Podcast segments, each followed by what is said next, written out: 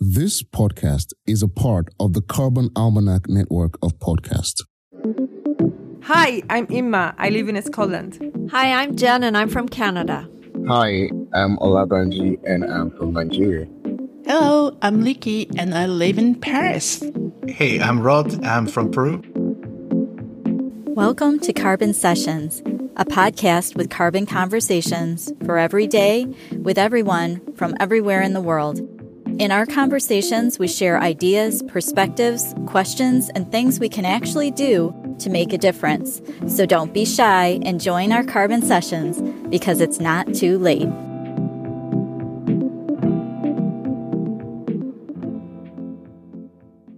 Hi, I am Olabanji, Hi, I'm Jenn.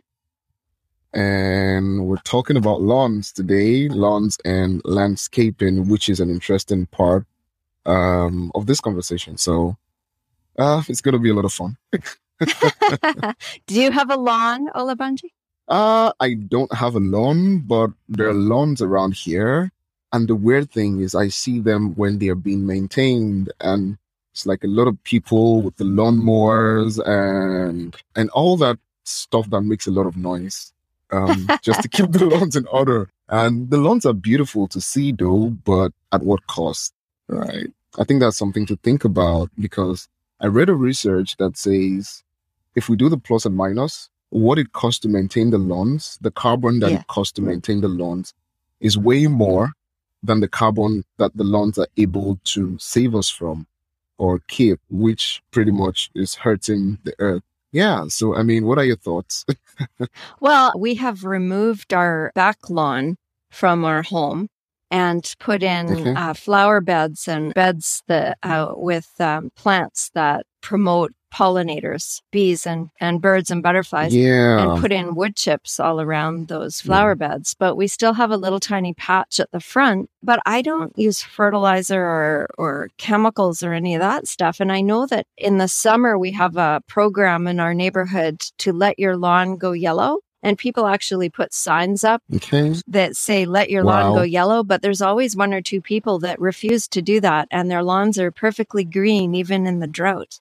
And it, it takes water and fertilizer. And like you said, noisy tools. And there's so much work. They are beautiful when they look cared for. But it's a lot. I, I was reading that in in in the U.S. anyway, where I found the the statistics, lawns consume three trillion Mm. gallons of water every year and 2 million gallons of gas for all the mowing and 70 million pounds of pesticides. I can't even picture that.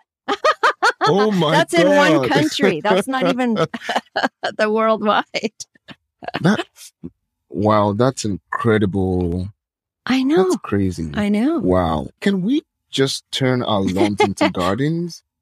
I mean, yeah, because I don't know. I think that would be great to have lawns as gardens. It's a lot nicer to have birds and bees and butterflies around. I think that's unlocking another level of nature than, than just the lawns that a lot from us. Um, it's expensive to maintain and the tools that it takes to maintain. It's just really expensive starting from what it costs us, the earth. I don't know. I think we should have gardens instead of lawns. That sounds like a movement. Have gardens, not lawns. There's something called the no mow movement where a lot of people are converting their, their lawns into exactly as you Really? say, into things that are naturalized or or getting rid of them and turning them into gardens or edibles, lettuce and and raspberries and whatever you can Mm. grow in your place, in your area, fruit trees, and you can grow so much in a tiny amount of space. So ah, I think it would be nice to get away from Yeah. this, you know, that you have to have a lawn. Yeah. And I think that when we see it as a responsibility, that the lawn is really taken from nature, not given to it, then we can we can understand that just the beauty is not enough reason to have the lawns because it hurts us in many more ways than just fuel or the sight and stuff. I agree. There's a fellow, and I'm not sure if I'm going to say his name right. His name is Neil DiBoll, D I B O L L. He's the owner of a nursery in Westfield, Wisconsin. And um, he has a quote that I really like. And his quote is People want to control their garden. And then he says, When you are in a joint venture with nature, you are playing by her rules. And I like that because Yeah. you wow. could do so much more than try and control this little patch of green. Sometimes it's a large patch of green. And, and when you're fighting against Yeah. the things that want to grow there, it can be a costly, not just financially, but costly to the environment, as you say. So, what should people take from this Yeah. conversation today, do you think? Ah, well, I think the first is the knowledge that keeping our lawns for the view is not enough reason to keep them. I think the second thing is that we owe nature responsibility to keep her. Um, if we call her Mother Nature, yeah, we should take care of Mother Nature. And lawns are not a great way to do that. And then if you have lawns, make them into gardens, make them into food forests. Who doesn't want foods? And uh, it's just, it's cool to have food, uh, birds, fruit, flowers, shrubs, and stuff. All that is allowing nature to express um, herself through us. And I think it's such a great thing to do. And in doing all that, we sa- we're saving the earth, which I think is critical as well. so yeah, no lawns, no lawn That's movement. great. And if you do have a lawn and, and you really, really want to keep it, maybe No you can go to electric mowing or um, something that isn't and and no chemicals and and uh, try some lawn seed that's more um, earth friendly. I think so too. It's been a great conversation. I enjoyed it. Thanks, Olabanji. I enjoyed it too.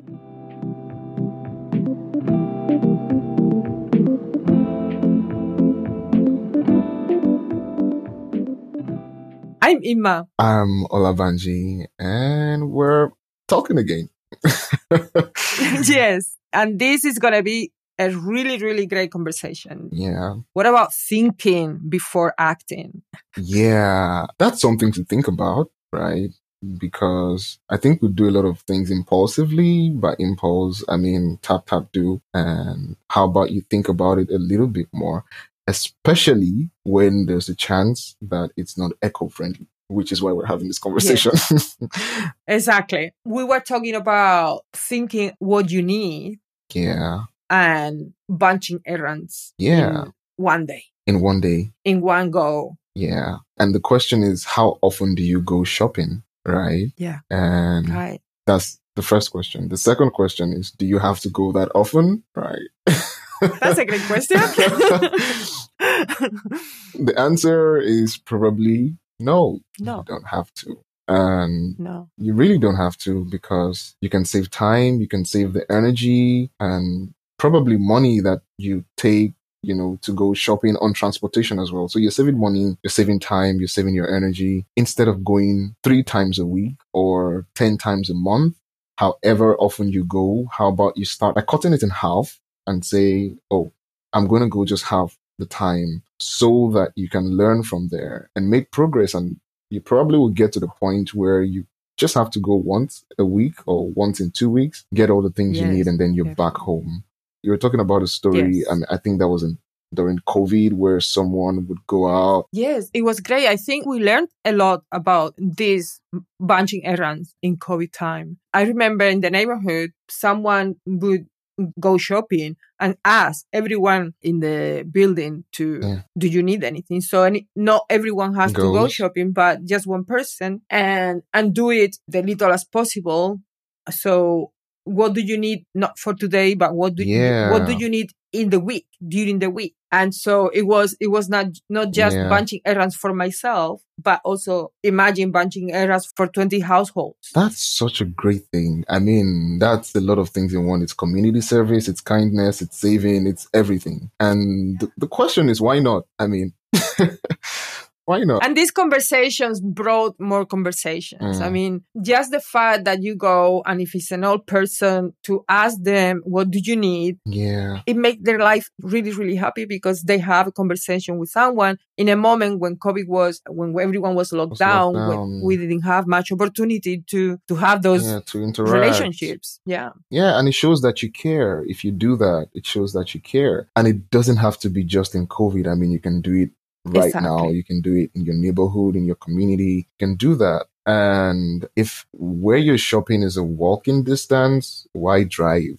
Totally. Go. Just take a stroll. We use the car too much sometimes we do. when we don't need.